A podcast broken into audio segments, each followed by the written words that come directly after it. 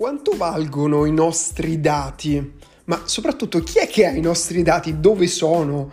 Cosa ci fanno? A chi li vendono? Quanto li vendono? E perché noi non ne sappiamo niente?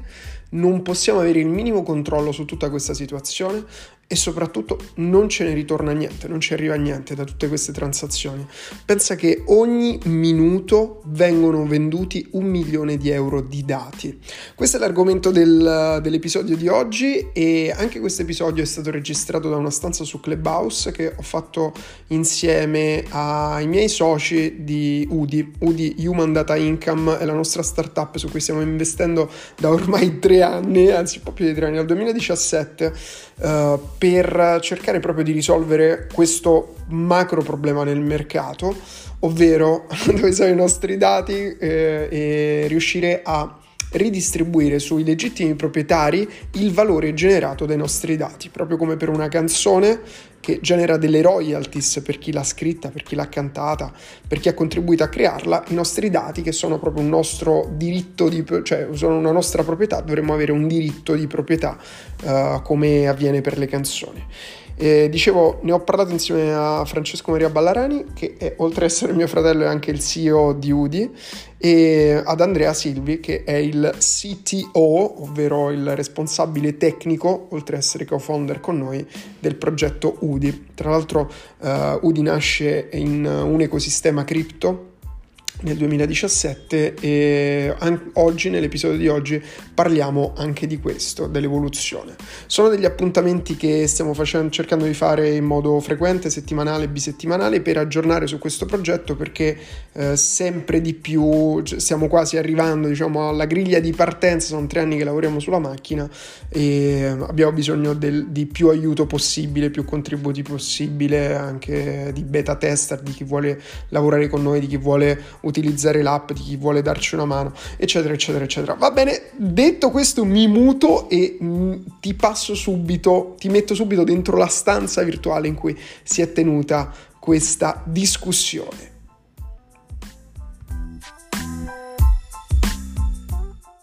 Per, per, chi non lo sapesse, e ci sta, nel senso che non è una cosa che le persone debbano sapere ancora, però Udi è la startup che ormai da tre anni stiamo eh, sviluppando insieme a Gianluigi e ad Andrea, eh, e è una startup il cui obiettivo è eh, permettere alle persone prima di tutto di avere accesso e poi al mercato dei dati, ma soprattutto di avere controllo su quello che avviene eh, dei propri dati da parte, su internet da parte di aziende o piattaforme e ancora di più avere un ritorno economico da questo, eh, da questo, da questo scambio, perché diciamo ormai sta diventando sempre più noto, escono notizie diciamo, che ci permettono sempre di più di unire i puntini su questo argomento, però i nostri dati sono il petrolio, sono il nuovo oro e sono soprattutto la benzina che permette a questa grande macchina che è internet o a macchine un po' più piccole ma sempre grandi come i social network di funzionare e questa benzina, questi dati, questa materia prima che in realtà è nostra ma ci viene diciamo eh, estratta, ci viene sottratta con un inganno legalizzato che si chiamano termini e condizioni, eh, immaginiamo che ogni volta che noi accettiamo i termini e condizioni nessuno ha mai letto quello che c'è scritto dentro, anche perché le dimensioni di questi documenti sono proibitive, i termini e condizioni di PayPal sono più lunghi del Macbeth di Shakespeare, quindi è chiaro che puoi scegliere tra una lettura e l'altra, è difficile che opti per i termini e condizioni di PayPal. E, anche perché poi la promessa di internet è velocizzare. Ecco, se mi devo leggere un libro per aprire un account PayPal, è chiaro che considerando che le persone leggano un libro l'anno, è difficile utilizzare la tecnologia. Quindi, tornando al punto, i nostri dati sono eh, la benzina che dà, che dà energia a questa macchina che è internet, ne generiamo sempre di più vengono raccolti diciamo legalmente ma con l'inganno tra virgolette o comunque con sotterfugio eh, e danno vita a un mercato che senza considerare i mercati secondari che poi sono completamente basati sui dati solo il data brokerage cioè scambiarsi dati di utenti anonimizzati dà vita a un mercato di mezzo triliardo di dollari, cioè 500 billion l'anno. Ogni minuto i dati personali vengono scambiati per un milione di valore, un milione di dollari al minuto. Quindi quello che stiamo cercando di fare con UDI, e eh, adesso chiudo e lascio la parola a Gian così eh, segue il filo che aveva in mente, è proprio quello di andare a cercare, andare a prendere questo valore e ridarlo in mano agli utenti, come eh, questa sera magari in parte ve lo racconteremo.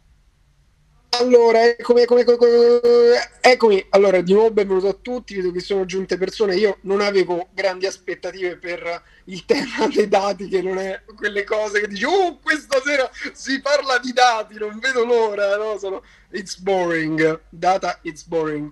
Però per quanto sia boring, in realtà uh, è un qualcosa che ci riguarda un pochino tutti, no? Perché um, non so se avete sentito Cambridge Analytica, tutte le, le la, la, come, si, come si dice, l'elezione di Trump praticamente è stata vinta con un marketing data driven, cioè guidato dai dati eh, dopo che Cambridge Analytica, questa società inglese, si era succhiata via, rubata via milioni e milioni di profili eh, con tutta la loro profilazione, quindi utenti con tutta la loro profilazione, e hanno fatto del marketing basato su questo, quindi facevano vedere a chi era sensibile all'argomento, gli facevano vedere quella roba a cui erano sensibili e poi la pubblicità eh, che andava proprio a, cioè di Trump che diceva adesso risolveremo questo problema. Quindi ognuno gli faceva vedere quello che, il messaggio che, mh, mm, che, che li avrebbe convinti. Uh, quindi insomma uh, e qui si, si parla di, di, tanti argomenti come il data scientist che è una figura mitologica che uh, tutti pensano che non esista in realtà l'abbiamo qui con noi in stanza perché il buon Andrea Silvi che è il CTO del nostro progetto è il Chief Technology, Technology Officer giusto Andrea che tutte le volte sì, mi attorciglio sì, la lingua. Sì, sì, no, ci siamo, eh, ci siamo. Un data, un data science, come si dice? Sei un data scientist o un data, science, un data scientist? Cosa sei? Tu? Scientist dovrebbe essere. Scientist, ora, scusa, non, scusa. non, mi lapidino le persone, però credo scientist ora. ok, ok, ok, ok. Vabbè, quindi giusto per dire, uh, il, um, i, i dati sono sempre di più e la grande difficoltà che stiamo, cioè che, sta, che stiamo vivendo nel mondo sicuramente uno dice non sono i dati. In realtà noi utilizziamo una metafora sui dati che magari ci può aiutare a capire quanto è grande questo mondo, quanto è complesso e quanto in realtà ci tocca da vicino. Uh, non so se avete mai sentito dire che i dati sono il nuovo oro, i dati sono nuovo, il nuovo petrolio. Um, allora, um, con l'oro c'è già un precedente, perché se i dati sono il nuovo oro, in realtà noi non abbiamo accesso, non possiamo vendere il nostro oro. Non è che tu dici aspetta vado in banca a depositare dei dati oppure vado al mercato a vendere i miei dati. Cioè un qualcosa che non esiste. Tra l'altro ragazzi mi sta arrivando la cena quindi tra poco vi mollo subito il microfono. Uh, vabbè, comunque a parte questo, dicevo, dato che non esiste il mercato dei dati, almeno fino ad oggi non esiste, è come quando i conquistadores sono andati nel, nelle, sono approdati nelle Americhe, c'erano i nativi americani che avevano, utilizzavano l'oro, cioè loro avevano l'oro, avevano delle statuette d'oro, eh, li utilizzavano come monili, li utilizzavano come accessori, ma non gli davano il valore che gli davano eh, gli europei. E quindi quando sono arrivati i conquistadores, loro hanno fatto trading, quindi gli prendevano quest'oro, dicevano ma dammela a me questa statuetta che non ci fa niente, gli regalavano le pelli, le conchiglie, la roba che magari potevano utilizzare per vestirsi o per scambiarsi, che loro in quell'economia non... Quindi sono come i nostri dati, cioè sono arrivate queste tech giant, questi data giant, queste aziende giganti che noi pensiamo che riceviamo gratis i nostri servizi, no? Come dice quel famoso adagio, quando non capisci qual è il prodotto, il prodotto sei tu. Questo è, ormai entrato un pochino tutti hanno iniziato a, a, a, sentire questo tipo di frase. Quello che non sappiamo in realtà è che non è che noi siamo il prodotto, nessuno ci vende al mercato, ma cosa viene venduto? Eccolo qui, Fra, passo la parola a te perché è arrivato il mio...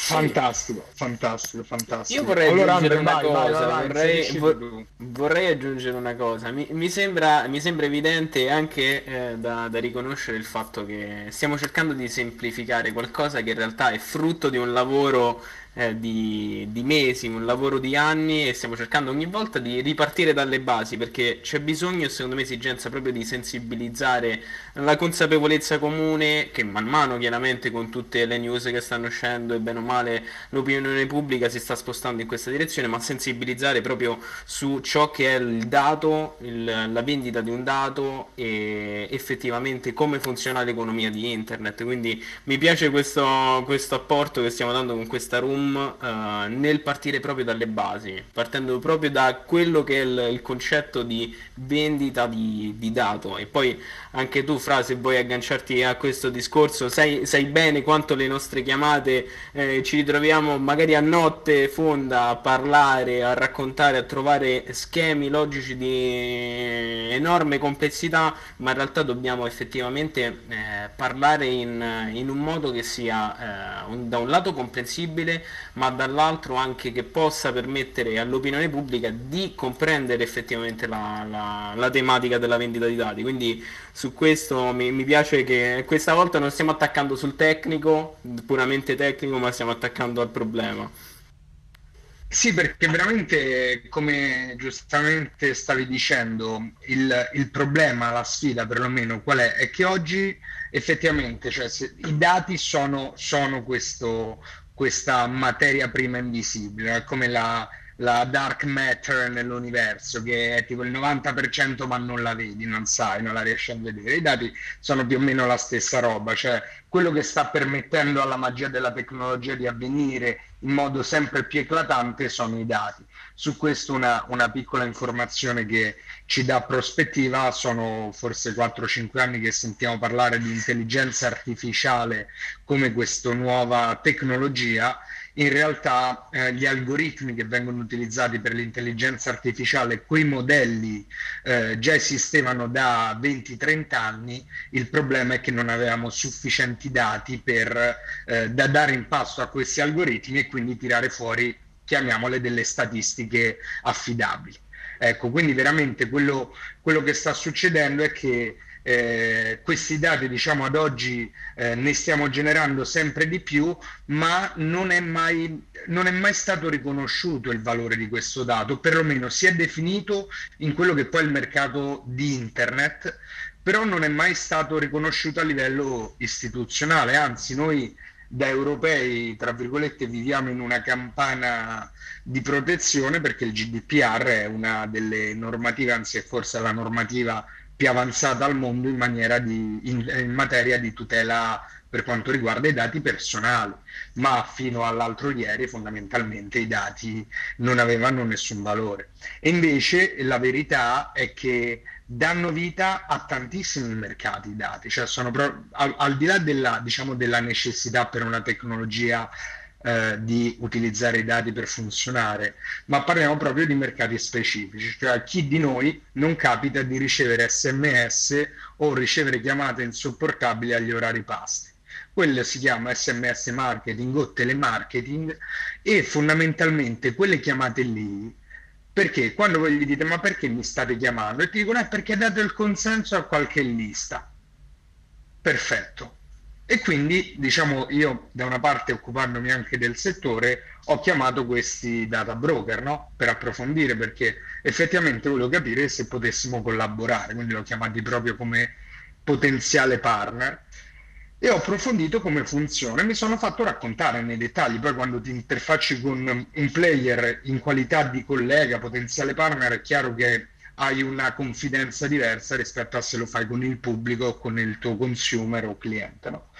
E fondamentalmente loro mi hanno raccontato che hanno tutta una serie di portali, principalmente o portali di ricerca lavoro o portali per firmare le petizioni o portali comunque di questo genere in cui tendenzialmente vengono condivisi, eh, c'è una, una, un interesse nel compilare un form per eh, eccetera eccetera e sono principalmente gratis. E qui iniziamo a introdurre il concetto del gratis il web è gratis alzato la soglia del gratis e iniziamo a capire anche che significa. Quindi fondamentalmente questi, queste aziende da una parte sviluppano i portali per farmi firmare le petizioni per salvare il cagnolino di quartiere dall'altra tutti quelli che hanno firmato diventano delle anagrafiche, dei potenziali clienti che vengono venduti a peso d'oro, nel senso che ogni volta che viene ceduta, che poi non è una vendita, è un noleggio di tre mesi, ogni volta che io noleggio l'anagrafica di un potenziale cliente vengo pagato dai 20 centesimi ai 2 euro in base a quanto è approfondita questa anagrafica e se la vendo per obiettivi di telemarketing o sms marketing.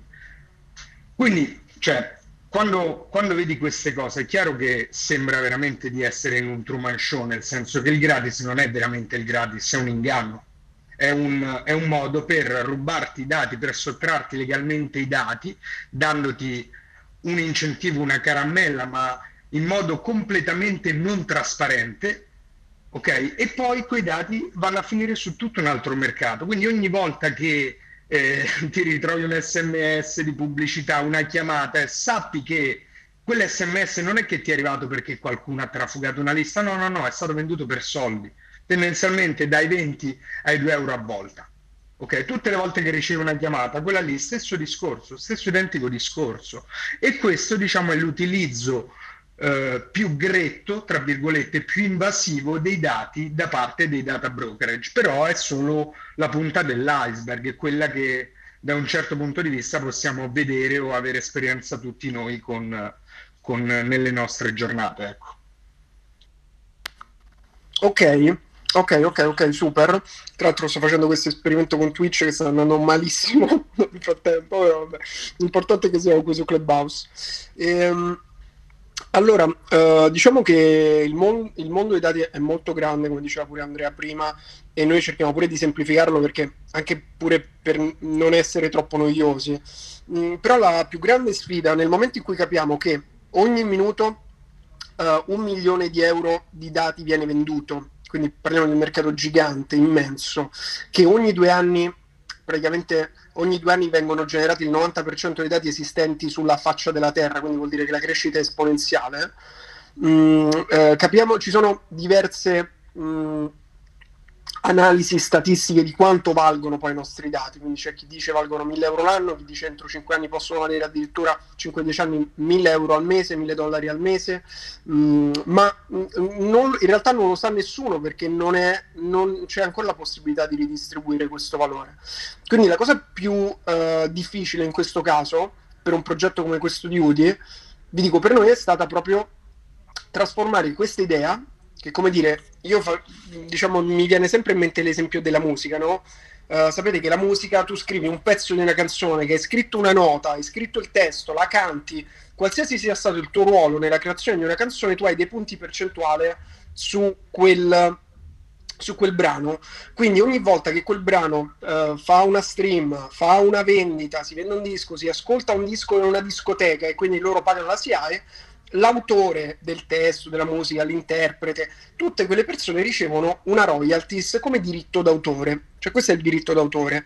Quindi allo stesso modo io mi chiedo perché uh, se io scrivo una canzone, la canto, quello che mi pare, cioè tutto quanto uh, viene tracciato tutto quanto e è riconosciuto il valore di questa canzone, quindi una parte economica di questa canzone a, a chi l'ha creata, a chi l'ha cantata, a chi l'ha scritta, mentre per i nostri dati, che sono una nostra proprietà di diritto di fatto, cioè nel senso sono i miei dati, i dati personali sono una nostra proprietà, invece non c'è nulla, cioè non sappiamo chi li ha, chi non li ha, chi li compra, chi li vende, quali hanno, eh, cosa ci fanno e soprattutto non ne riceviamo nessun, nessuna royalty economica. Quindi da questa semplice, forse banale idea che... Eh, Uh, è un po' la base di tutto quello che stiamo cercando di fare, la grande difficoltà è stato dire ok, tutto bello, ma come si fa? Cioè come si trasforma questa idea in un progetto? E sono tre anni che ci lavoriamo, lo dico con lo sconforto di, di, di sai, abituati a fare cose che magari funzionano subito, tre anni con lo sconforto di chi ci mette i soldi. Di chi ci mette i soldi, esatto, da tre anni. Uh, però anche con la soddisfazione di, di vedere, chiaramente siamo in un settore ragazzi che non è vendo un prodotto a una persona che vuole comprare quel prodotto, ma è cercare di reinventare uh, tutto l'universo su cui si basa internet, poi chiaramente partendo da qualcosa di piccolo, concreto e sensato. perché quando uno vuole fare cose troppo grandi subito, eh, cioè rischi che passano dieci anni e non succede niente. Quindi mh, mm, questo appuntamento ci piacerebbe pure per, uh, cioè come occasione per uh, scambiarci delle idee, dei punti di vista, delle domande, piuttosto che stare qui a fare il monologo noi tre, uh, farvi salire qui sul palco con noi e farvi partecipare, che è la cosa bella che possiamo fare qui rispetto magari a una live su Twitch dove uno fa i commenti, però poi non c'è una vera e propria interazione a voce. E, e, e, quindi scoprire magari insieme questo progetto, oltre a stare qui noi a raccontarvi la rava e la fava di tutto quanto. Uh, la cosa quindi se vi va di anche fare domande e guidare la conversazione dalla vostra curiosità individuale, siamo ben felici di farlo, potete alzare la mano, sapete, sappiate solamente che questa room è registrata, sempre se ci riusciamo, e poi finirà sul nostro podcast. Però, quindi detto questo, quindi quando salite, ma dovreste aver già dato il consenso quando siete entrati, ehm, beh, la vostra voce verrà registrata e condivisa online, ok? Uh, se non ci sono domande, io continuerei a raccontare un pochino questo mondo, anche un po' uh, a cosa diciamo a cosa siamo arrivati, cosa sta succedendo, perché eh, questo progetto nasce con il mondo cripto, cioè il mondo cripto ci ha un po' aperto la testa. Uh, era, era, già, aveva un altro nome all'inizio, volevamo chiamarlo One to Free, il, questo, questo, progetto che ora si chiama UDI, proprio perché noi occupandoci da dieci anni di generazione di contatti, dei lead, lead generation, hot lead, la nostra agenzia di marketing, che non sono altro che dati personali, i, i dati di contatto, e sono dati che vengono comprati sul mercato da 1, 2, 3 euro a 150 euro a contatto, quindi a dato, ok, a pacchetto di dati personali. E allora la nostra, diciamo, amarezza era noi generiamo milioni di lead centinaia di migliaia di lead al mese, eh, milioni di lead all'anno, però questi lead ci passano davanti, cioè noi facciamo una pubblicità per un cliente, arrivano al cliente, basta. Quindi tutte le volte noi ricomincia, ricominciavamo, ricominciavamo, ricominciavamo, ogni cliente nuovo, nuovo, nuovo marketing, nuova pubblicità, generazione di, que- di, questi lead e basta. Allora l'idea era pure cerchiamo di costruire qualcosa che possa essere duraturo nel tempo, quindi una volta che generiamo un lead, un contatto, magari quella persona è interessata pure ad altre cose, quindi possiamo fargli scoprire altre cose e noi eh, diciamo andiamo ad aumentare la portata di quello che facciamo. Da queste idee in realtà poi, poi Fra magari se vuoi la racconti tu, ma vorrei più andare poi su, sull'attuale perché eh, Fra è stato sicuramente uno dei più grandi partoritori dell'idea iniziale di Udi poi come tutte le idee che diventano progetti ci sono sempre tante persone no, che vanno a, a lavorarci quindi um, insomma ha preso t- tutta questa dimensione che ha oggi. Però ecco la cosa secondo me um, un'idea di fondo è proprio questa il fatto di riconoscere che la nostra economia ha una benzina, ha un carburante, ha un petrolio che sono i nostri dati, tutta l'economia digitale è basata sui dati e questo petrolio oggi ce lo succhiano via dal nostro terreno e non ce lo pagano. Questa è l'idea di fondo. Quindi uh, da qui io ripasso la palla, non so se Andrea o Fra volete, chi vuole continuare, anche per raccontare mh, come è collegato con il progetto cripto, come uscirà una, nello spoiler però una, un coin, una criptovaluta, adesso utilizzo i termini un po' per semplificare perché sennò se inizia a parlare di token decentralizzato nessuno mi segue più, o in pochi, eh, però è collegato anche a una cripto. Quindi l'idea di fondo, eh, quello che stiamo cercando di fare è permettere alle persone di guadagnare dai propri dati e, come cripto, che poi uno poi utilizzerà come vuole, se lo riporta in... Uh, in dollari, in euro, oppure li utilizza come, come esatto. Esatto, guarda, vo- volevo fare solo un inciso per, per chiudere diciamo, il discorso delle origini, cioè del perché poi abbiamo fatto alcune scelte, tipo eh, l'idea di ridistribuire un valore dai dati, eh, piuttosto che l'idea di eh, farlo tramite un un'economia di cripto. E, e, la voglio raccontare molto semplicemente. Premesso che eh, in questa fase di discovery in cui avevamo, avevamo visto questa situazione qui, nel senso che noi effettivamente fornivamo potenziali clienti, fornivamo dati a clienti eh, e i clienti assumevano un rischio perché quando tu fai la pubblicità per fare il generation o vendita ti assumi un rischio eh, noi ci assumevamo un rischio, nel senso che chiaramente se non eravamo bravi i clienti eh, non ci pagavano o non continuavano a lavorare con noi, ma di solito non ci pagavano perché venivamo pagati a performance in base al risultato, ma in tutta questa equazione c'era diciamo qualcuno che guadagnava sempre che andasse bene o andasse male, che era Facebook in questo caso. In più Facebook, diciamo il bene che vendeva effettivamente non era altro che dati di clienti poi, per essere precisi, sono dati e attenzione, però principalmente dati, perché l'attenzione, la differenza tra un media come Facebook e la pubblicità in televisione è che in televisione tu mentre mangi tutta la famiglia si becca la pubblicità degli assorbenti eh, o delle tute da lavoro, mentre su Facebook se sei uomo magari ti becchi la pubblicità delle tute da lavoro, se sei donna degli assorbenti. Quindi questa è la magia dell'advertising su Facebook, perché funziona meglio, perché è più preciso grazie ai dati dati del proprio pubblico, degli utenti. Quindi da una parte avevamo questa, questa consapevolezza qui, dall'altra eh, era iniziato a uscire il tema dell'universal basic income, cioè questa forma di reddito universale che si teorizza o ci si auspica che riusciremo a implementare proprio a livello di specie umana per essere questa rete di salvataggio eh, e soprattutto questo standard di qualità di vita che grazie alla tecnologia, grazie all'innovazione, ma e soprattutto per tutelarci dalla velocità del cambiamento dell'economia che stiamo vivendo e chi di voi sta nel business da, che ne so, dal 2010, io ci sto da, dall'altro ieri, dal 2010, però da lì ad oggi quante fasi abbiamo visto nel business, quante cose sono cambiate.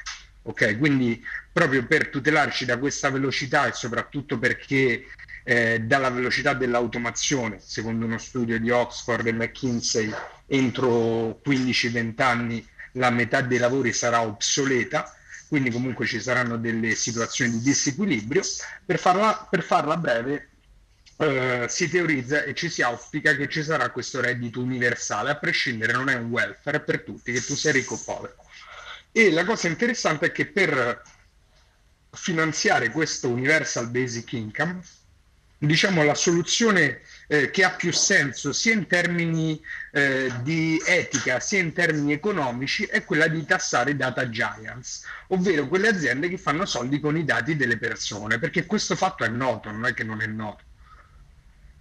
Però il problema qual è? È che eh, la tassazione è una cosa nazionale, ok? Mentre queste aziende hanno una velocità di movimento e chiaramente anche una liquidità da quel punto di vista che è sovranazionale, tant'è che Google è nata in Silicon ma, per, ma paga magari le, le tasse in Europa per tutta un'area del mondo, capito? Quindi possono fare un po' come vogliono.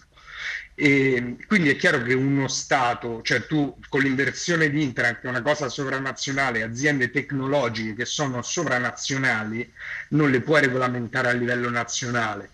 Forse ci riesce solo gli Stati Uniti, quando, perché? Perché è una potenza mondiale, perché eh, sono, eh, è un mercato gigante, ma altrimenti è veramente, veramente difficile, comunque non ci riesce fino in fondo. Quindi l'altra consapevolezza era quella che effettivamente eh, esiste un modo, viene teorizzato, ci sono studi che dicono che ci potremmo permettere a livello economico un universal basic income e potrebbe essere eh, finanziato, tra virgolette, dai dati personali. Questa è la fine del passaggio, perché se le aziende fanno soldi con i dati personali senza pagarlo, il punto è che potrebbe essere finanziato dai dati personali.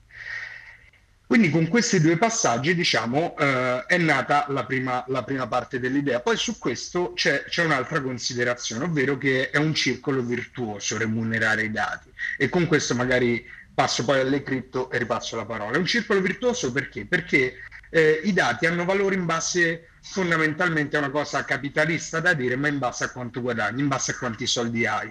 È chiaro che avere la possibilità di contattare Silvio Berlusconi per proporgli una macchina nuova è diverso rispetto a quella alla capacità di poter contattare una persona che fa un lavoro che, non, che gli fa guadagnare 600 euro al mese e proporgli una macchina nuova, capito? Quindi i dati hanno valore tanto più sei ricco, perché i dati tendenzialmente vengono utilizzati per, per arrivare a venderti qualcosa, per, per unire domande e offerta nel mercato, ok? Quindi che vuol dire? Che se tu oggi guadagni 1000, ok? E per la prima volta nella storia dell'umanità puoi monetizzare i tuoi dati, magari i tuoi dati ti fanno guadagnare 10, ok? Tu dom- il mese prossimo guadagni 1000 e 10. Quindi che vuol dire che il tuo potere d'acquisto è aumentato. È aumentato leggermente, poi capiamo dove entrano in gioco le cripto. È aumentato leggermente, però è aumentato. Il mese successivo i tuoi dati non valgono più 10, valgono 11 magari. E quindi il mese dopo tu guadagni di nuovo 1000 invece che 1010, 1011 più l'aumento del mese precedente. Quindi è un vantaggio compound, è un circolo virtuoso, nel senso che più tu vieni pagato per i dati, più i tuoi dati valgono e più verrai pagato per i tuoi dati la volta successiva. E, ehm, l'altro aspetto invece è quello delle cripto, cioè le cripto, soprattutto poi in questo momento storico per come funzionano le cripto in questa epoca, che siamo again de- degli early adapter, cioè le cripto sono nate 11 anni fa, quindi veramente siamo per una tecnologia che, che avrà un impatto economico mondiale è veramente pochino, ok? E ehm, le cripto hanno una capacità, cioè che più le persone credono in una cripto, che vuol dire magari ha un sottostante solido, eh, in altri casi può rappresentare dei valori perché è una cripto che si promuove per raggiungere degli obiettivi o semplicemente perché o magari come Bitcoin, cioè Bitcoin rappresenta dei valori, dice io credo che sia giusto che come persona abbia il diritto di scambiarmi del denaro anche con una persona in Afghanistan senza che lui sappia chi sono io e io sappia chi è lui in modo tra virgolette eh, trasparente per assurdo trasparente nel senso che tutti possono confermare che quella transazione è avvenuta ok quindi le cripto per assurdo rappresentano dei valori. E perché bitcoin oggi vale 60 mila dollari più o meno? Perché tanta gente ci crede di più, nel senso che quando valeva un dollaro è perché ci credeva un tot di persone.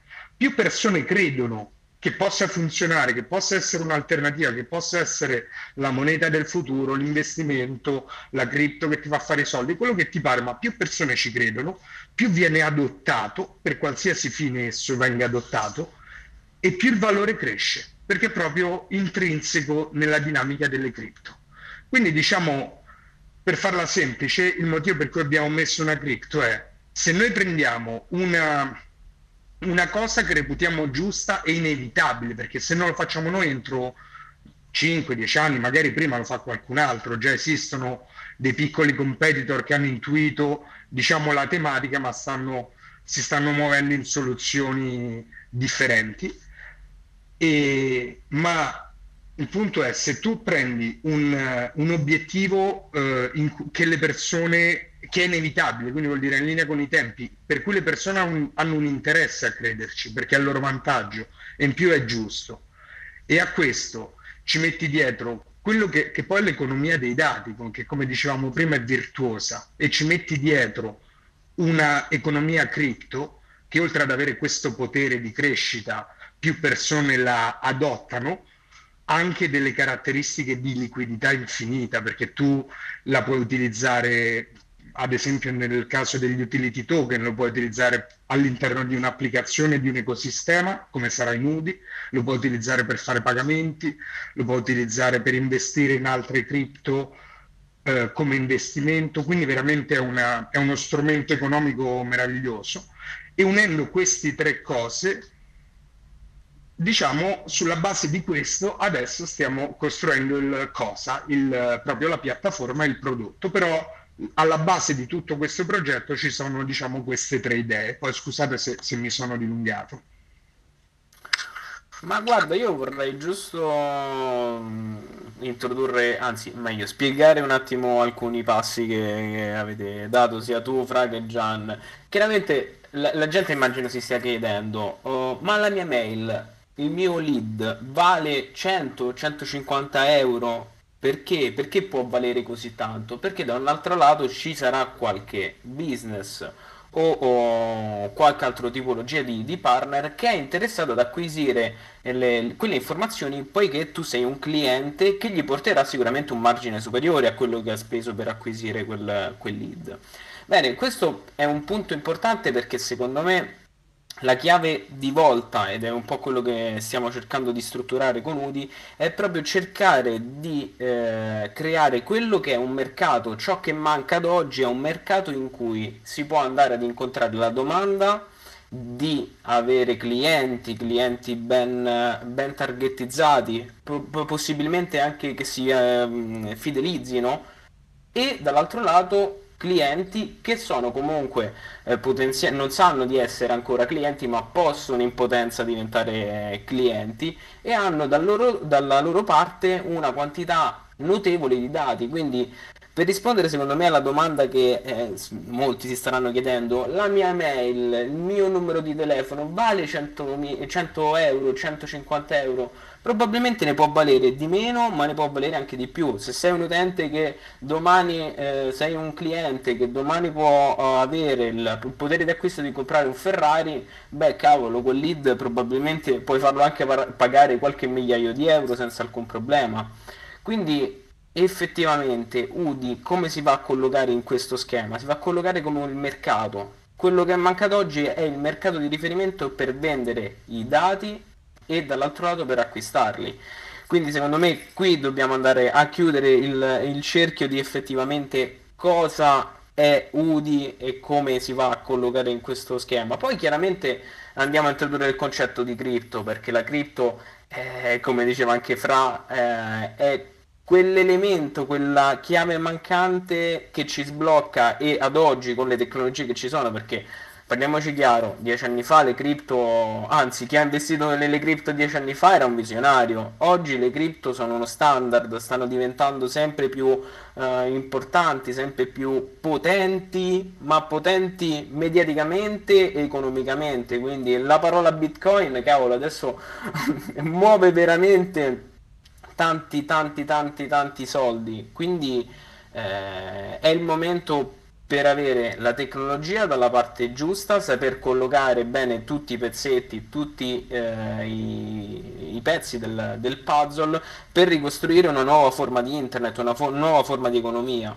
E quindi bene, è il momento, lo sappiamo perché eh, da, soprattutto in questo 2021, da gennaio ad oggi c'è stato un boom su, su queste cripto e quindi è il momento per, per attaccarlo. Noi chiaramente ci, siamo, uh, ci stiamo studiando uh, come attaccare questo, questo mercato già da, da mesi, anzi da, da, anni. Ricordo uh, una, una, delle nostre chiamate fra, eh, che, in cui ci siamo ripromessi nel 2021 non, non, non, ci, non, ci, sarà nulla, ma dovremmo trovare il modo di lanciare una cripto. È vero, Ed è qui è che vero, ci siamo. Vero, Te la ricordi, no? Ti ricordi la, la, chiamata Anche perché, diciamo, per, per, chiudere poi questo discorso delle cripto, noi eravamo partiti con questa idea qui nel Ora 2017. voglio solo dire, Sara, ti ho visto, co- concludono un attimo i ragazzi, ti faccio subito salire.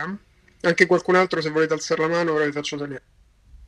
Esatto, noi diciamo nel 2017 quando abbiamo iniziato a, a, ragionare, a sviluppare questo progetto, chiaramente all'epoca era solo un paper, eh, l'avevamo ragionato nel mondo cripto perché aveva proprio delle caratteristiche, l'idea di ecosistema, adesso poi voglio anche passare avanti, però aveva delle caratteristiche molto interessanti. Il problema è stato nel 2018 la speculazione, la poca adozione, quindi poca gente che mitigasse gli speculatori ha portato a una bolla gigante. Adesso non vi dico che magari non riscenderà, però il discorso è che il trend si sta confermando, ma soprattutto come si è evoluto l'ecosistema cripto è una roba, è una roba incredibile per chi diciamo, ha, ha gli occhi per, per vederlo e, e, e, capirlo, premesso che diciamo, non è facile, io lo faccio con, con il supporto di, di, di, di, diversi advisor che sono proprio verticali, ognuno nel suo ambito, perché chiaramente poi ha mille declinazioni, però eh, adesso veramente il tempo è maturo. E poi ci sono stati proprio per chiudere anche il cerchio di prima che le cripto diciamo diventano vere fin, la, fin tanto che la gente ci crede e poi a un certo punto ci credono gli istituzionali e diventa realtà eh, mosse come Tesla che compra Bitcoin o altre istituzioni che iniziano come PayPal che inizia a dire che accetterà Bitcoin sono dei piccoli segnali che però cambiano completamente lo scenario perché Bitcoin veramente un po' come Ethereum è, è una porta, è uno Stargate per un mondo completamente diverso che risponde a, a, a regole diverse, quindi che il mondo stia piano piano andando in quella direzione vuol dire che anche poi il modo di ragionare come funzioneranno delle dinamiche economico-sociali cambierà in modo veramente grande, però sarà chiaramente graduale. Oh yes, nel frattempo io ho pure finito di mangiare, ho invitato Sara. Ciao Sara, benvenuta. Quindi, Ciao ragazzi. Che... Ciao Sara, allora vai, ti lascio subito la parola così ci facciamo guidare dalle domande. Ma guarda, io sono, sono rimasta qui un po' affascinata no, dal, dal, titolo, dato che comunque il mio background è proprio in uh, data driven advertising, lo faccio ormai da, da quasi vent'anni. Um, eh, ho lavorato tanto anche nel programmatic, programmatic advertising, sono basata in Inghilterra ehm, e eh, ho fatto anche una ricerca su come blockchain e machine learning avranno un impatto sul futuro del digital marketing.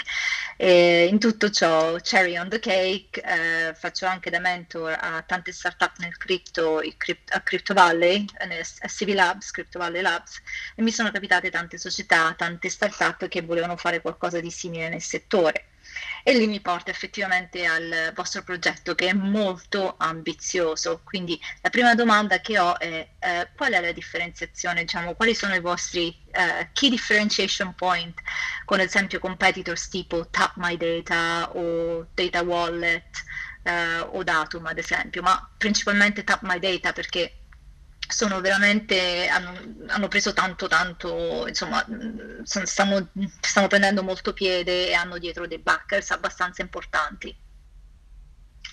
Allora, ti dico, Tap, Tap My Data nello specifico non lo, non lo, conosco, ne conosco altri, esiste una, una startup della Silicon che diciamo è andata un po' dopo di noi e lavora sugli stessi temi, che si chiama Ubdi, eh, ne esiste un'altra che si chiama mi pare Kili, quindi diciamo sul tema che i nostri dati hanno un valore e che eh, permettono agli utenti di condividerli con la piattaforma e, e, nella promessa che li pagheranno, cioè been there, done that, nel senso c'è Data Wallet lo sta provando a fare da, da anni, Citizen Me lo sta provando a fare da anni. Eh, il limite che, che abbiamo individuato noi da questo punto di vista è che pochi di loro hanno un background in, in uh, data driven advertising e tra virgolette non, non vedono un modo, uh, un modo eh, come te lo posso dire, un modo non, non, scalabile ma un modo sostenibile per sviluppare un progetto nel genere. Ti faccio un esempio per tutti. Eh, Ubdi hanno raccolto 900k da un da un pre-seed addirittura. E, e, loro i primi 300k li hanno bruciati perché stavano veramente pagando loro con i soldi degli investitori per i dati degli utenti. Capisci che questa roba, cioè non ti dico non è sostenibile e non ci vuole tanto per capirlo, ma se hai un piano in mente non la faresti mai. Poi per carità non voglio criticare, sto diciamo giudicando un attimo le, la tipologia di soluzione. Cioè una cosa è partire dai dati hanno un valore ma se da lì il, il primo test che fai è usi i soldi degli investitori per raccogliere dati, mettiamola così, hai poca sensibilità col mercato. Ecco. Quindi nello specifico, anzi tu che vieni dal programmatic sicuramente puoi apprezzare il valore dei dati perché nel programmatic esiste proprio una figura, uno stakeholder che è il uh, third, pro, uh, third data provider e fondamentalmente è quello che dice guarda che l'utente XYZ che adesso è sul Corriere è un uomo di 20 anni e gli piace il calcio e quindi gli puoi mandare quest'az invece di quest'altra ad. Questa roba nel programmatic già esiste che ti compri gli audience. Poi per entrare proprio nel pratico, visto che diciamo puoi magari apprezzarlo, la, il primo prodotto, noi abbiamo tutta una serie di prodotti proprio che eh, testeremo. Però prima su... che vai giù sui prodotti, volevo uh, fare una, un'altra riflessione, no? Come dire, uh, quante agenzie di marketing esistono al mondo? Non lo so, uh, non, non, ho la risposta, però insomma ci siamo risposti con una domanda. E agenzie di marketing fanno all'incirca tutti la stessa cosa? No, neanche tra l'altro, perché ognuno ha la sua specializzazione, c'è chi fa tutto, c'è chi fa una sola cosa. Noi tipo facciamo solo lead generation, per esempio, c'è chi fa solo SEO, c'è chi fa solo siti, c'è chi fa solo landing page, c'è chi fa solo banner, c'è chi fa solo media buying su una verticalità. Quindi eh, i competitor non mi spaventano, anzi sono una cosa che ben venga, vuol dire che non siamo dei pazzi e detto questo, è, io credo che sia uno spazio così ampio, così inesplorato, che possono solo aiutare. Uh, poi, uh, fortuna, sfortuna vuole che nessuno sia ancora riuscito a mettere la bandierina, perché il problema qui è come si monetizzano questi dati. Ci sono N N approcci differenti e non, non, è che c'è uno storico che dice questo è il migliore e tutti fanno così, come magari c'è uno storico quando uno vuole fare un business, perché appunto questo, come dice Peter TL, è uno 0 to 1, è un da 0 a 1, uh, non, non, è un miglioramento di qualcosa che già esiste. Quindi, um, tra l'altro, super, poi magari ci facciamo una chiacchierata perché ho capito che ho molta esperienza a riguardo, eh, dato che pure tu intrecci un po' tutte queste aree che alla fine ti portano, secondo me, cioè se tu fai data driven advertising, se fai programmatics, se fai, quindi capisci anche il valore delle, uh, dei dati nel, nel, nell'intrecciare l'attenzione della pubblicità col programmatico, le, le DSP le, e tutto questo mondo qui. Assolutamente Gigi, assolutamente, perché eh, ci sono tantissime complicazioni, non è solamente il come eh, monetizzare, eh, c'è la figura principale che è l'utente che diventerà il custodian diciamo, del, di queste informazioni.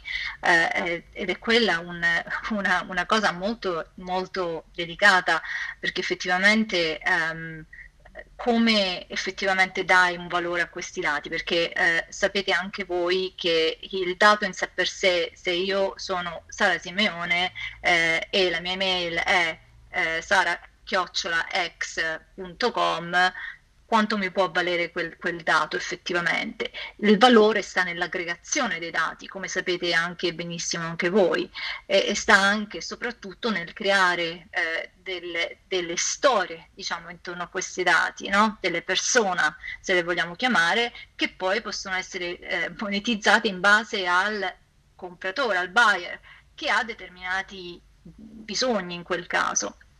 Quindi diciamo che eh, lì c'è un, una cosa abbastanza complessa anche da, da gestire, infatti mh, mm, mi domando, magari ce la facciamo proprio offline questa conversazione perché mi piacerebbe davvero capire un po' di più ecco, eh, come prevedete eh, vendere queste, queste informazioni e, e, chi sarebbero questi, questi acquirenti. Eh, poi naturalmente c'è, c'è, il problema fondamentale che è quello del, degli attacchi, dei cyber attacks, cioè ci sono comunque eh, alcune, io so che ad esempio Tapma Data, eh, una delle cose che hanno fatto all'inizio era proprio dedicare tantissimo eh, budget proprio al a, mettere al sicuro insomma queste le loro applicazioni, le loro application, eh, perché comunque quello è un problema serio, serissimo eh, immaginate eh, poi come gestite le varie chiavi degli utenti. Eh, gli utenti avranno le loro public keys, private keys, Uh, o gestite voi um, le, le, loro, le, loro, keys. Uh, Guarda, se poi ti vuoi divertire, se ti vuoi divertire, Sara, ti fai una bella chiacchierata con Andrea. Certo. Guarda, sì. almeno dieci volte l'hai triggerato con queste cose. sì, sì, ho elevato anche il muto per. Eh, lo so, Comunque, no, solo, solo, per dire una cosa. Però non vorrei Sara, entrare troppo domanda... nel tecnico. No, no, infatti non entriamo nel tecnico. Okay. La domanda è assolutamente eh, giusta e forse la domanda più difficile eh, che abbiamo anche noi in testa da, da anni eh, e chiaramente abbiamo testato diverse soluzioni e ora crediamo di essere arrivati a una soluzione diciamo che può funzionare e, e fondamentalmente è proprio quello che dicevamo prima, cioè che quando tu pensi a voglio creare un universal basic income generato dal valore dei dati che oggi esiste, viene scambiato ma lo fanno alle nostre spalle è il why, cioè è il perché lo vuoi fare, no?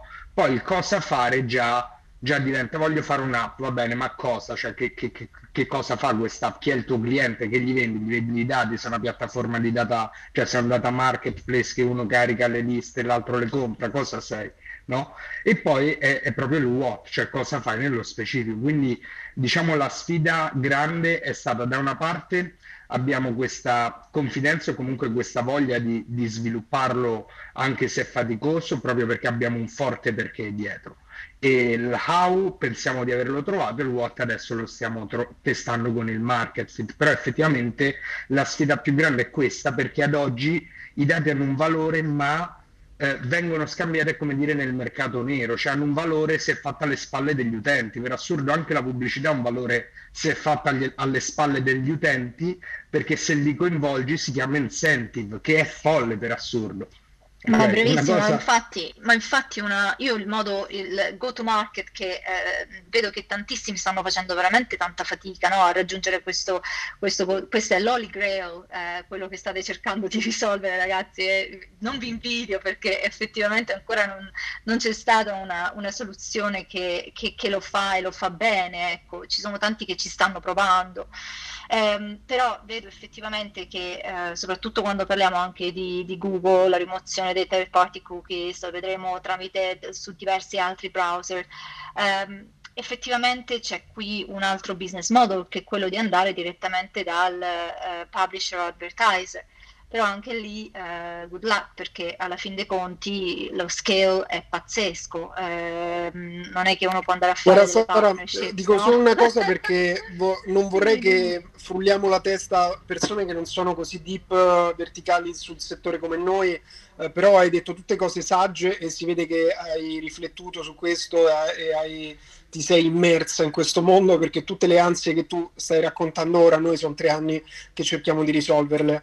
Quindi ti, ti capisco, eh, diciamo noi abbiamo trovato, poi il punto qual è? Che eh, se uno dice ok devo risolvere il problema della fame nel mondo, ovviamente cioè da dove parti a dove non parti. Nell'imprenditoria comunque c'è un, un metodo che è quello di andare a risolvere un uh, problema specifico in un mercato specifico e poi da lì allargare. Quindi noi stiamo cercando di fare questo, di partire da, da un mercato specifico che nello specifico appunto è l'e-commerce, che è una, un altro settore in cui noi siamo da anni, ci lavoriamo, abbiamo ehm, insomma anche tante persone tra nostri studenti e partner che lavorano con l'e-commerce, quindi partiremo da quel mercato lì.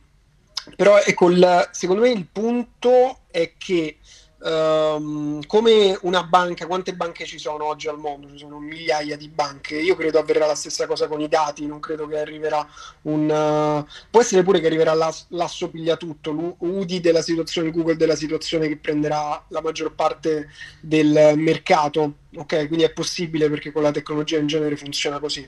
Uh, però c'è proprio questa cosa che hai detto per farlo capire a tutti, stiamo andando, ora um, Apple ha tolto la possibilità a Facebook uh, di prendere i dati delle persone, era anche ora, aggiungo io, uh, la cookie apocalypse, quello che hai detto tu, ovvero tutta la targetizzazione che avviene con la pubblicità avviene tramite cookies, che cookies discutissimo, di, di, si dice discutissimo, insomma se ne parla tanto, poi alla fine non si capisce che cos'è, però è il codice che è in tutti i siti e permette poi di estrapolare, di estrapolare i nostri dati, targetizzarci. Quindi tutte queste cose stanno andando nella direzione, Google stesso, dagli ultimi annunci che ha fatto, di uh, aver bisogno comunque per i propri advertiser, per, i, per, chi fa pubblicità, di avere una forma di, uh, di identificazione e targetizzazione. Dal nostro umile punto di vista in materia, la, la grande, il grande problema che c'è oggi è che oggi noi come utenti, io mi sento prima di tutto un utente su internet,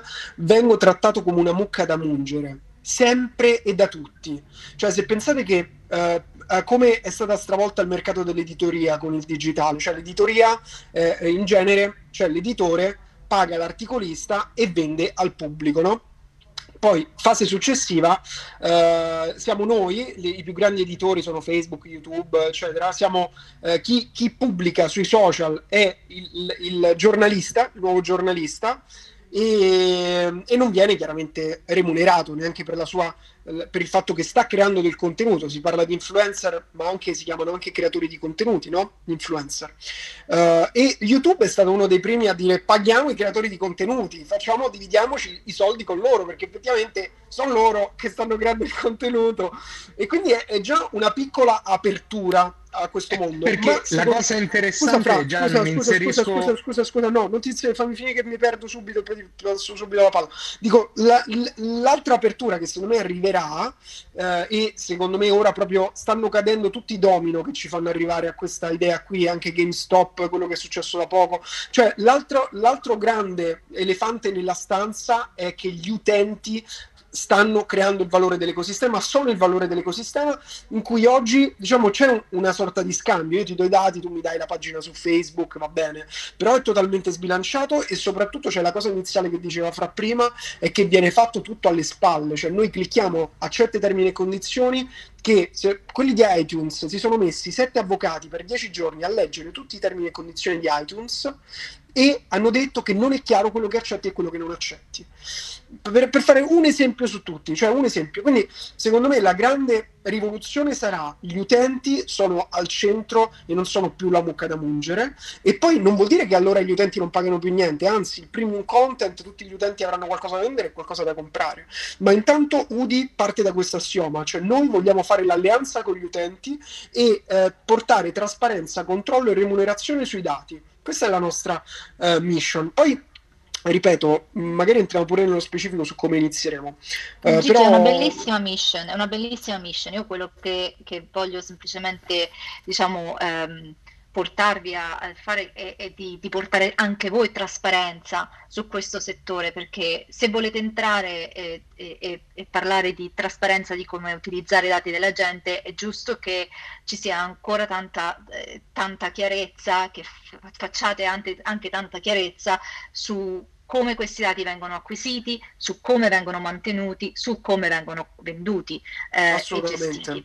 Questo, Guarda, questo, perché... questo è, un tema, è un tema tra, penso, i più forti proprio del progetto perché al di là poi del business c'è un mercato, non c'è un mercato, eh, però effettivamente è il tema più profondo. Noi, noi su questo l'abbiamo sintetizzato, tra virgolette, quando facciamo il pitch o comunque quando raccontiamo del progetto il, um, i cambiamenti che vogliamo portare fondamentalmente sono tre, l'abbiamo sintetizzato in uno di questi punti. Il primo è accesso a questo mercato, perché ad oggi se tu vuoi vendere i dati, se sono dati europei, devi avere diciamo, l'approvazione dei termini e condizioni da GDPR, va bene, ma se tu vuoi vendere dati di qualcuno devi avere milioni di record, se no non sono appetibili per il mercato, quindi il primo problema è l'accesso, il mio dato da singolo utente non vale niente. Perché? Perché ad oggi tutto l'ecosistema gira su milioni di record aggregati eh, anonimizzati. Eh, il, secondo, il, secondo, punto è trasparenza e controllo, cioè oltre ad avere accesso a questo mercato, quindi sì, puoi vendere i tuoi dati, ma tu devi sapere esattamente a chi li stai vendendo e devi decidere se glieli vuoi vendere oppure no. E il terzo è la remunerazione, la monetizzazione. Quindi eh, hai fatto bene anzi a, a, sollevare questo punto perché è proprio uno, uno degli aspetti principali. Oggi vi, vi, racconto questa, io come vi dicevo prima sono, ho contattato diversi data broker, ok? Quindi chiaramente per entrare in contatto ho compilato il form sul, sul sito e vai a leggere i termini e condizioni, eh, vai a accettare che diventi un loro lead. Quindi io sto ricevendo solo perché volevo entrare in contatto con loro come partner, era proprio il form riservato ai partner, ciò nonostante sto ricevendo chiamate e sms in modo sceno da quando, da quando li ho contattati, quindi eh, ad oggi questa roba manca completamente, proprio una, uno degli aspetti che deve essere fondamentale in questo cambio di paradigma. E comunque io credo che ci stiamo dimenticando di un altro grande... Andrea non ti sento. Mi sentite? Sono... Vai, ora sì. Dico, ci stiamo dimenticando di un altro grande elefante nella stanza, che sono i business, i dati che i business hanno e non sanno cosa farci. Ad oggi i business guadagnano perché hanno un loro business model e nel eh, far girare, nel runnare il loro business model raccolgono implicitamente una quantità enorme di dati sugli utenti Ecco, una, un business model di cui non ne sono a conoscenza, ma potrebbero eventualmente eh, imparare a conoscere, imparare ad esplorarlo, è quello della vendita di dati. Ci sono veramente tante piccole miniere d'oro che sono conservate nei database dei vari e-commerce eh, o qualsiasi altro business che gira nel mondo del digitale, che poi effettivamente è quello che raccoglie più dati. Poi anche nel, nel, nello store locale, quando vai a compilare il il foglio per ricevere la, la, gift card o cose del genere, chiaramente anche lì stai facendo un'opera di raccolta dati. Ecco, questo uh, è il tassello mancante secondo noi nel, nella soluzione del, del, problema, quindi poter far monetizzare i dati anche ai business. Andrea, però tu sei un data scientist, mi hai detto, vero? Sì. Eh, ecco, eh, io quando, durante la ricerca, il pezzo di ricerca che ho fatto, ho intervistato all'incirca 30 CMOs eh, di diverse, diverse, società, da corporate companies abbastanza grandi, non posso dare nomi per motivi di, eh, di anonimato, eh, a um, medium size companies, ma tutti brand abbastanza importanti. Eh, e naturalmente una delle domande era proprio quella che, che hai fatto tu, ma c'è un problema grandissimo. Il, proble- il problema che hanno è il fatto che ogni dipartimento che può avere ha, accesso a dati o fa, insomma, mh, gestisce i dati, purtroppo è in, in silos.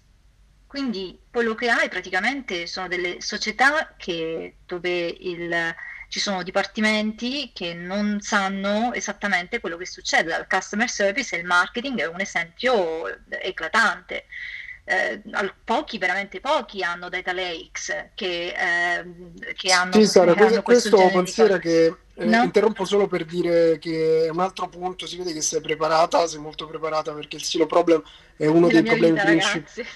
Eh no, mi fa piacere, ma infatti... Quindi eh... quello che vi dico, parliamo a parte, non voglio monopolizzare la cosa, fate entrare altre persone, ma io okay, vorrei Anders. sicuramente ehm, sentiamoci offline, perché comunque di questo genere di progetto mi appassiona tanto e vi potrei dare veramente una mano su tanti aspetti. Sì, sì, sì, assolutamente Sara. Tra l'altro, ecco, il Silo Problem, uh, per chi no, non lo conoscesse, questa cosa che ha spiegato Sara vuol dire che ci sono tanti dati, ma uh, sono tutti quanti in... Uh, in dei silo separati, in delle, um, del, eh, insomma non comunicano tra loro. Quindi un altro del nostro obiettivo con UDI è proprio risolvere questo problema, perché non solo all'interno delle aziende, ma pensa a tutti i dati che sono sparsi tra tante aziende e quindi quanto valore avrebbe aggregarli, che è, è la prima cosa insomma, che andremo a fare con UDI, però insomma ci sono tanti problemi e um, poi anzi se, se trovi, se hai trovato qualcosa a cui non abbiamo ancora pensato, ben venga, ma ripeto, nos- la nostra idea è sempre più rendere eh, UDI un progetto collaborativo. Noi crediamo proprio che il valore di base che ha portato avanti l'umanità sia la collaborazione e andremo sempre più verso la collaborazione. Quindi anche UDI, per quanto i dati sono il sottostrato, sono il sangue no, dell'organismo, eh, poi quello che farà la differenza è se UDI riuscirà ad aumentare il livello di collaborazione nella nostra società. Quindi noi siamo orientati in questa direzione qui.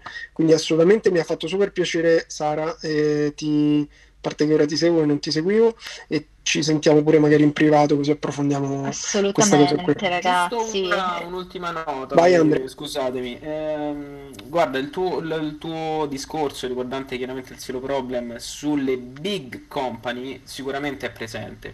Per noi infatti ci stiamo concentrando su quelli che sono oh, le, le small company o comunque le company puramente digitali che utilizzano ormai quei set di strumenti che sono ben standardizzati. Ed è proprio quello standard che ci permette poi di eh, raccogliere questi dati e uniformarli, e uniformarli, nella nostra forma chiaramente dove noi raccogliamo da varie sorgenti e standardizziamo nel, nel nostro formato il, il, dato. Ed è per questo ti faccio, ti faccio un, un, esempio. Uh, Shopify.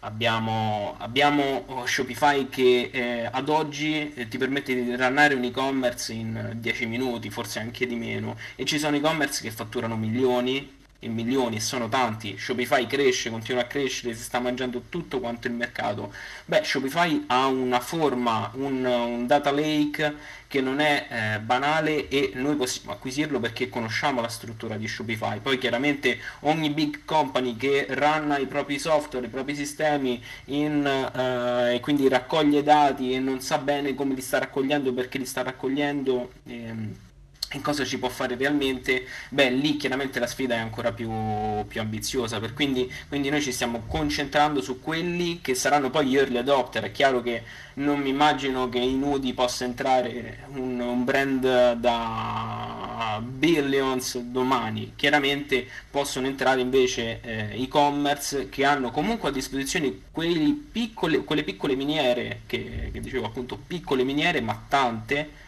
che possono costruire poi il nostro schema. Andrea, però non, non, metto in, non, metto in, dubbio quello che hai detto, sicuramente è giustissimo, ma eh, penso che ci, siano, ci, sia tanto interesse da parte dei, dei big players.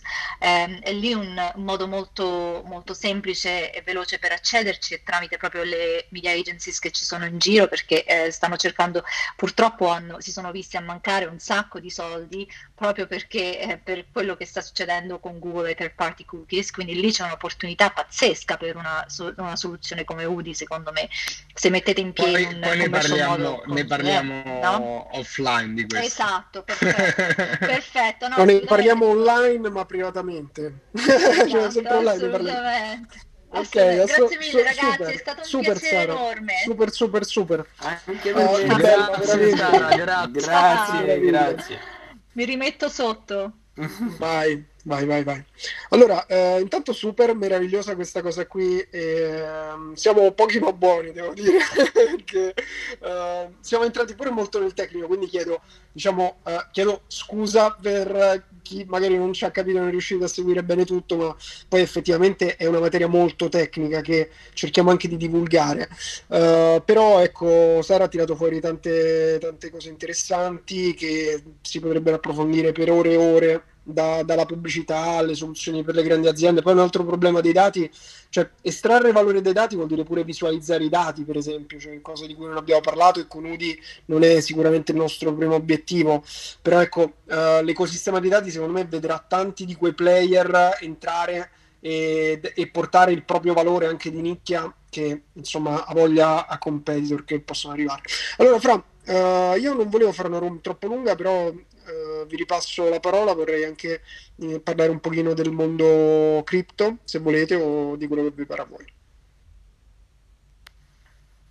Assolutamente sì. Allora, la, passando un attimo, uscendo dal mondo dei dati, perché poi effettivamente la cosa tricky di questo progetto è che va a toccare due aree che sono abbastanza nuove, quindi veramente eh, è anche una, una delle sfide che, che, abbiamo vissuto e stiamo vivendo. Invece, per quanto riguarda l'approccio e, e, la, e il discorso sul, sull'aspetto cripto del progetto, eh, vi racconto un po' quello che stiamo facendo e magari per chi è appassionato di cripto eh, può essere anche un, un buon eh, aggiornamento su cosa sta succedendo nel crypto space. Per chi di voi si ricorda, diciamo, la bella bolla del, la bella bolla del 2018, eh, quello che, che, era successo, cioè come è nata questa bolla? È nata perché fondamentalmente eh, si è trovato un modo per raccogliere soldi in modo alternativo, nel senso che prima di allora il metodo più innovativo per la raccolta soldi era stato il crowdfunding, quindi il, proprio il passaggio epocale, il cambiamento epocale che c'è stato era invece che andare a raccogliere soldi solo da investitori eh, strutturati prima che diventi diciamo uno, un'azienda pubblica quindi che hai le azioni sul, sui vari exchange sui vari, sulle varie borse eh, possono accedere al tuo progetto investitore istituzionale e basta. Poi vai in borsa, ti quoti in borsa e anche il consumatore, il cosiddetto retail, eh, può acquistare quote della tua azienda. Questo era il modello classico. Poi è arrivato il crowdfunding che ha un po' rivoluzionato il tutto, è quello che ha fatto esplodere, diciamo, eh, una, una certa generazione di startup. Quindi diceva tu, anche se sei più o meno agli inizi, non importa in che fase sei, lo giudicheranno gli investitori. L'importante è che gli dai questa quantità di informazioni in questi termini e quindi il crowdfunding è diventato il nuovo modo per finanziare le idee. Nel 2018 quello che è successo è che le cripto stai parlando Gian perché io ti vedo su Twitch quindi No, no, no vai, stavo parlando con le persone su Twitch. Vai, vai. Ok, ok. E quindi nel 2018 quello che è successo è che era, eh, era nato Bitcoin da tempo e comunque stava aumentando di valore. Nel frattempo era nato Ethereum e Ethereum ha portato questo cambiamento perché permetteva a tutti in modo facile e veloce di creare il proprio token, la propria criptovaluta, la propria moneta E, e, quindi l'idea è stata perché non vendiamo questa moneta invece che le quote dell'azienda per raccogliere soldi e sviluppare il progetto? E lì c'è stato proprio il boom delle cosiddette ICO che riprendeva nel nome l'acronimo dalle eh, inglesi IPO che vuol dire Initial Public Offering ovvero quando quoti la tua azienda in borsa. Eh, le ICO erano Initial Coin Offering cioè quando eh, fai la tua offerta, pu- l'offerta pubblica del tuo coin. Ok, queste erano le SEO. Quindi scammi, non scammi, ci, ci, sono progetti che hanno raccolto anche milioni, roba che nel mondo... E la cosa bella è che diciamo ogni innovazione tendenzialmente porta un aumento di un'esponenzialità di quello che succede e quindi per la prima volta progetti anche on paper sulla carta hanno raccolto decine di milioni, roba che non era mai successa. Infatti tanti sono rimasti bruciati, quello è il periodo diciamo in cui è nata l'idea di Udi, ma poi proprio eh, viste le conseguenze che tante start-up che avevano deciso di adottare questa tecnologia per raccogliere fondi eh, si erano trovati impelagati in una tecnologia un po' acerba, in un mercato eh, troppo speculativo e tutto il resto e quindi eh, noi diciamo per quello siamo, abbiamo aspettato per fare la cioè per fare la cripto. E in quell'epoca però questo è successo, cioè tu puoi finanziare il tuo progetto emettendo un token, questo token digitale che ha tutta una serie di caratteristiche che non vi sto qui a dire, no? e la gente compra questo token invece di comprare azioni della tua azienda.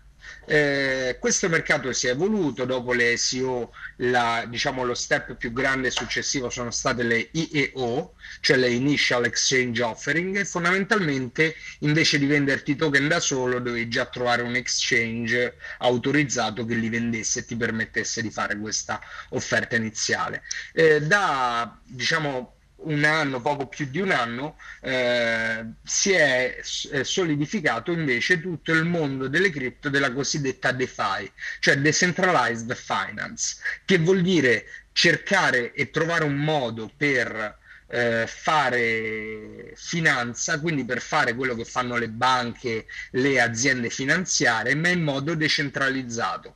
In modo decentralizzato si può sintetizzare con la frase ehm, invece che avere un'azienda che ha dei dipendenti e dei capitali che permettono di fare quel servizio, devi trovare il modo per fare in modo che quel servizio possa essere venduto e possa esistere, ma senza dipendenti, eh, ma con un ecosistema. Quindi è come dire, facciamo un esempio semplice, cioè una cosa è dire eh, io fa- sono un giornale, eh, sono il direttore del giornale, assumo dei giornalisti, loro scrivono per me, poi io faccio gli accordi di pubblicità, ok? Io incasso i soldi da pubblicità, pago gli stipendi e il profitto è mio. Questo è un modo centralizzato.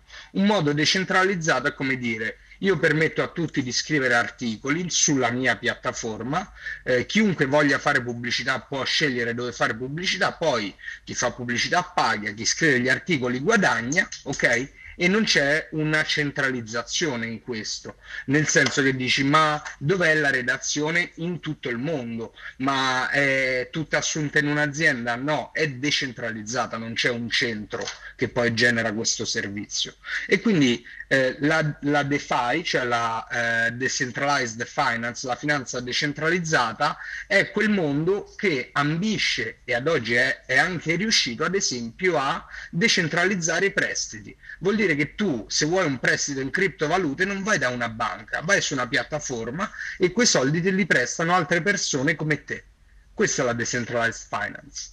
E quindi è veramente una, una, una, nuova, non nuova direzione, ma proprio è la, l'incarnazione di quello che, che, stanno facendo le criptovalute in questo momento, perlomeno la maggior parte, o quello che è il trend, e UDI si configura diciamo, in, questo, in questo contesto. Infatti oggi le vecchie ICO, che poi erano diventate IEO, oggi si chiamano IDO, ovvero Initial Dex Offering, e DEX vuol dire Decentralized Exchange, cioè un exchange no, fra, io penso che se qualcuno ha sentito tutte queste cose che hai detto per la prima volta questa sera cioè abbiamo eh, lo so, ma fatto un overload da una parte, da una parte voglio, voglio, dare informazioni precise, però cioè, o le semplifichi troppo, non so, poi su questo veramente fammi da, da controaltare, però cerco cerco di... No, no, va bene, va bene, ci sta. È, Cioè, alla è fine ti molto, molto, molto forze- tecnico. Però vabbè. È più facile così come la metti veramente. Eh, però vabbè, la provo ancora più a semplificare per dirti adesso gli exchange decentralizzati, cioè prima un exchange era un'azienda che dice eh, tu vuoi comprare, dammi i soldi, trovo chi vende. Perfetto. Adesso gli exchange in realtà sono piattaforme e non esiste un'azienda con eh, dei dipendenti, con eh, un board di amministrazione che prende decisioni, ma sono proprio gli utenti che hanno aderito a quella piattaforma, quindi veramente ha tutto cambiato eh, modalità e fondamentalmente la cosa bella è che sta sempre diventando più individuocentrico, nel senso che, ehm, nel, se- nel senso che le persone iniziano ad avere sempre più potere e, e sempre più valore, quindi questo è proprio una delle caratteristiche nate delle cripto eh, che, che ci ha fatto innamorare e dire ok, può essere perfetta per Udi. E quindi tornando a noi, eh, quello che faremo con Udi adesso stiamo definendo diciamo tutti i dettagli insieme ai- agli advisor, sarà un initial eh, DEX offering, quindi eh, faremo prima una private sale, ovvero tra contatti che abbiamo, comunque le persone interessate a entrare in questa private sale eh, avranno la possibilità di acquistare questi token, dopodiché eh, la, l'IDO funziona in questo modo, ovvero che da una certa data in poi il tuo token diventa disponibile all'interno di un exchange decentralizzato. Ok? Eh, cosa vuol dire decentralizzato? Vuol dire che invece che esserci una compagnia, diciamo, l'exchange ha vita e funziona grazie agli utenti che si mettono il cappellino tra virgolette, di collaboratori per semplificarla, no? E fanno una determinata azione all'interno dell'exchange. Poi determinata azione non è che uno legge le mail, l'altro eh, risponde alle mail o, o robe del genere. Determinata azione magari fornisci liquidità, quindi blocchi un tot di valuta, di criptovaluta, perché? Perché questo permetterà a qualcuno di comprarla, a qualcuno di rivenderla. Oh yes, vabbè, giustamente comunque la parte tecnica ce la siamo smazzata. Allora, io andrei verso la conclusione eh, con un'idea, perché magari eh, che è un'idea un po' guida di quello che stiamo facendo e penso possa essere utile condividerla. Ovvero, eh, tutto questo mondo della decentralizzazione cosa vuol dire? Vuol dire che se fino ad oggi nella maggior parte dei settori, nella maggior parte delle cose che conosciamo, eh, l'organizzazione e quindi la collaborazione è stata gestita da un, un ente centrale che faceva da garante, e mi spiego, tipo lo Stato è l'ente centrale che fa da garante perché lo Stato funzioni, la banca centrale è l'ente centrale che fa da garante perché la moneta sia accettata da tutti e non, non, non accadano cose brutte, eccetera. Um, l'università per l'educazione, la scuola per l'educazione è il modo centralizzato di trasmettere le informazioni e le competenze. Quindi da, un, da sistemi centralizzati noi stiamo andando verso sistemi decentralizzati. Quindi abbiamo visto con il, il, potere, il potere è stata una delle prime cose che è stata decentralizzata, uh, una delle prime, oddio, non so se una delle prime, però sicuramente è una cosa che ha fatto rumore, perché un potere centralizzato vuol dire che io sono il re e comando io, e il potere è mio. Un potere decentralizzato, anche se parzialmente, è infatti la prima volta che è stata utilizzata la parola decentralisation in francese è stato subito dopo la rivoluzione francese eh, quando c'è stata una decentralizzazione del potere, quindi alcune famiglie molto potenti che hanno portato avanti e hanno mantenuto il potere su regni, su altre persone, sulla vita, la morte quello che era giusto, quello che era sbagliato di altre persone, un'insurrezione, quindi sempre l'organizzazione di un gruppo, di un altro gruppo di persone è riuscita a ridistribuire il potere su tutti in modo imperfetto, in modo non completo, uh, tutto quello che vogliamo, però è, è, un inizio di decentralizzazione. La stessa cosa ora con, con tutti i modi che abbiamo per imparare eh, nuove informazioni, nuove competenze online, sta avvenendo nell'educazione. Oggi la laurea ha, se- ha, sempre meno uh, potere nel mercato come garante centralizzato, no? E magari vale, um, vale molto di più un'esperienza o vale, uh, ci sono tipo Google che si è fatto i suoi corsi che non sono chiaramente delle lauree, però dicono guarda in sei mesi, questo dura sei mesi, vale come uno che si fa quattro anni di università. Quindi piano piano si sta decentralizzando anche la formazione e l'educazione. Uh, uno dei, dei settori in cui stiamo vedendo il più grande terremoto è la finanza, i soldi, perché cioè, se tu vieni protestato, se lo Stato decide che tu o le banche decidono che tu non puoi più avere un conto corrente, tu non puoi più avere un conto corrente. E oggi non avere un conto corrente poi questo succede in una piccola parte di... di, Ma, di guarda, facciamo non... un esempio ancora più, più semplice e sì. meno invasivo, no? Se Twitter, che è un social media centralizzato, decide che tu da domani non puoi più scrivere su Twitter, tu non scrivi più su Twitter. Sì, stavo parlando di finanza per um, questo è giustissimo, infatti arriveranno secondo me pure social network decentralizzati. Uh, per la finanza vuol dire che per la prima volta le persone hanno la possibilità di mettere i loro soldi in un posto inattaccabile. Inattaccabile, poi possiamo parlare di tante cose su uno si può perdere le chiavi, di, uh, le password, tutto quello che volete, però comunque non c'è nessuno che gli può bloccare il conto corrente. E dall'altra parte i prestiti, oggi se io ho bisogno di un prestito, di un finanziamento per sviluppare la mia idea, cioè oggi per entrare nel mercato azionario solo dopo che fatturo milioni e milioni. Quindi all'inizio come faccio? Devo andare dalle banche a chiedere un prestito oppure devo trovare um, un'istituzione, un venture capitalist che mette soldi. Oggi anche gli angel, che è un modo un po' di prendere soldi in modo decentralizzato. No? Uh, il crowdfunding è stata una di quelle cose che ha permesso a delle strutture che avevano un capitale decentralizzato. Crowdfunding vuol dire che non è un un, un, grande investitore, un fondo di investimento che mette i soldi, è una piattaforma che eh, ha dentro di sé tanti piccoli investitori e ognuno di loro in modo individuale e indipendente può scegliere se finanziare. Quindi questo è già stato un modo per uh, decentralizzare noi in qualche modo da... Guarda, mi, mi, piace, mi, piace, questo filone del, del fare esempi di, di, come si stanno decentralizzando le cose, perché al di là di, di avvenire in modo fisico, tipo prima mi dava i soldi solo un'azienda che era la banca, domani me lo danno tanti privati. Succede anche in termini, tra virgolette, di responsabilità o in termini eh, più virtuale. Ad esempio la eh, de- decentralizzazione della responsabilità.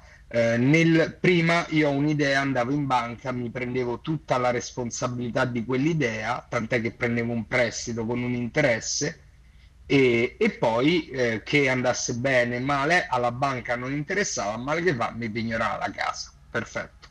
Dopodiché già il modello degli angel investor o dei venture capitalist, che poi è una, è una tecnologia sociale econ- socio-economica inventata in Silicon Valley e non è che eh, da sempre esiste nell'umanità, c'è un modello che si sono inventati lì e poi si è diffuso in tutto il mondo. Però da, da questa innovazione di avere degli angel, cioè dei privati che hanno più soldi, dicono sai che c'è, anch'io mi prendo una parte di rischio, non è che ti presto i soldi ma mi dai una parte della società eh, solo per i soldi, eh, non perché la, la, ideiamo insieme, che è un concetto molto italiano. Io i soldi, tu c'hai l'idea e la sviluppi, io ti do i soldi, tu sviluppi l'idea e mi dai una parte di quote, questo è molto americano. E questo già è una decentralizzazione del rischio, perché non è più solo l'ideatore, il fondatore, ma anche il, il finanziatore si prende parte del rischio. Eh, dall'altro punto di vista, un altro modo di decentralizzare, sempre parliamo del mondo atomico, del mondo delle start-up, diciamo di Facebook, ma anche precedenti, è il work for equity, cioè io eh, decentralizzo il rischio ancora di più sui dipendenti, sui miei collaboratori, perché perché invece di assumerli e quindi io prendermi il rischio e loro prendersi lo stipendio, loro guadagnano magari una parte in cash e una parte in azioni, quindi loro stanno diventando in qualche modo soci grazie al loro lavoro dell'idea, del progetto. Questa è un'altra ulteriore decentralizzazione. Nel mondo cripto questo è successo a tutti i livelli perché più diciamo è nativo digitale un qualcosa e più è facile collaborare eh, e è successo veramente a tutti i livelli, cioè se tu facevi, che ne so, un post su Facebook, loro ti regalavano un token, quindi livello di collaborazione veramente micro per micro azioni. Eh, e il mondo della DeFi sta andando sempre più in questa direzione, cioè esiste un ruolo, e con questo poi passo la parola, esiste un ruolo negli exchange decentralizzati che si chiama liquidity provider, quindi per chiudere il cerchio di prima, un exchange centralizzato a un'azienda che ha dei soldi, eh, questi soldi li, li mette in diversi asset e poi copre le richieste d'acquisto di vendita dei clienti. Invece un exchange decentralizzato è una piattaforma in cui Mario Rossi entra con 10 dollari e 10 euro, immaginando che dollaro e euro abbiano un match 1 a 1, eh, Paolo Bianchi entra con 10 euro e 10 pound, immaginando che abbiano una conversione 1 a 1, e via dicendo, e loro creano questa liquidità che poi i clienti andranno a, da cui i clienti andranno ad attingere con le loro transazioni di acquisto e di vendita. Quindi cambiano proprio i paradigmi e i paradigmi sono basati sempre di più sul decentralizzare anche il rischio, la responsabilità, qualsiasi cosa, cioè nel veramente decentralizzarla, ma anche come, per assurdo, anche come eh, strategia di validazione, perché cioè la mafia è centralizzata, sono pochi individui, più o meno pochi individui, che grazie al potere che hanno lo riescono a mantenere.